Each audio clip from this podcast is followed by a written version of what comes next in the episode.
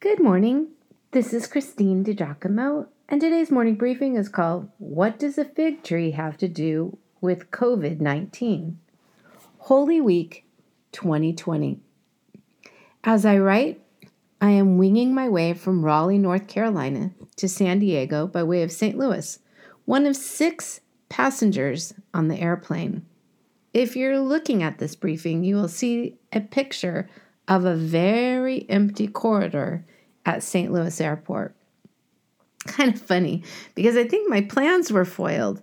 You see, I took the pains of carrying my Bible rather than packing it in my suitcase in hopes someone would ask me about it. Alas, everyone is too far away to see or care. Must say, though, that I am loving the juxtaposition of Easter, the very pinnacle of our hope, with the mess in which we find ourselves worldwide. If ever we needed a Savior, it is now, is it not? Nonetheless, I had my Bible handy on the airplane to do some additional digging on a few Holy Week specifics. Like, of course, we know Sunday was Palm Sunday when Jesus rode into Jerusalem on a donkey fulfilling the prophecy of Zechariah 9 9. See, your king comes to you, righteous and victorious, lowly and riding on a donkey, on a colt, the foal of a donkey. Amazingly, Zechariah wrote this 500 years before Jesus rode down the Mount of Olives. Wow. And Thursday of Holy Week is when Jesus celebrates the Passover with the disciples in the upper room. The day we look back and realize was his Last Supper. Then his prayer in the garden, his arrest. Friday, of course, of Holy Week is the day of Jesus' crucifixion and burial. But what about the other days? What else happened on Monday?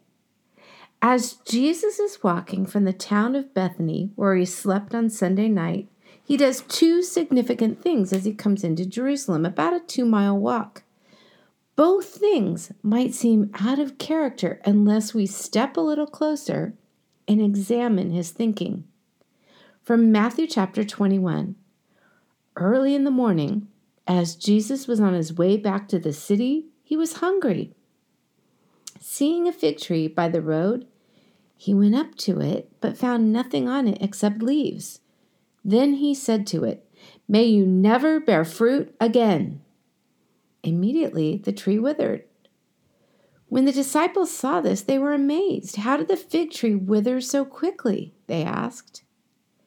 Jesus replied, Truly I tell you, if you have faith and do not doubt, not only can you do what was done to the fig tree, but also you can say to this mountain, Go, throw yourself into the sea, and it will be done. If you believe, you will receive whatever you ask for in prayer. What in the world? What's up with the fig tree? Move in now. Let's see if we can get into the mind of Christ on this Monday morning of Holy Week. Most fig trees do not have mature fruit at this time in spring, but this tree already has a full covering of leaves, indicating it should have early figs. With that in mind, Jesus inspects the tree and finds no fruit. Huh, what is it good for? Absolutely nothing. So, what do we know? First, the fig tree symbolized the nation of Israel. Jesus' actions toward the fig tree that morning indicate his judgment of Israel's hard heartedness toward God, toward Him, and their spiritual barrenness.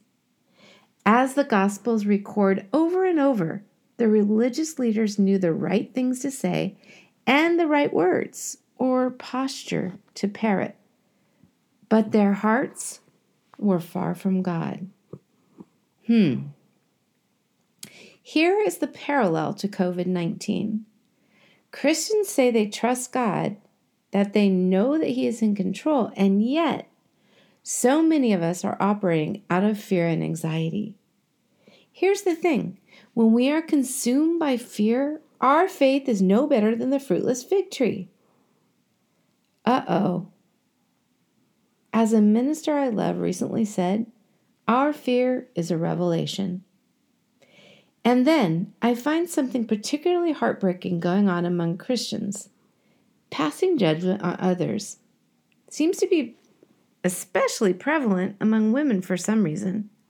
In the last two days, I have spoken with two women in healthcare related jobs who have been criticized and even accused of being both socially and spiritually irresponsible. What? The hater of our souls is having a field day with his behavior, Christian, as it is so hurtful. So, moving further into Holy Week, I would like to challenge us to look at the fruit on our own fig trees. I mean, do you and I have fruit growing on our limbs as we creatively serve those we can? And then let's confine our eyes to our own fig tree. What do you say? Jesus' cursing of the fig tree, his turning over tables of money grabbers in the temple, establishing the priority of prayer.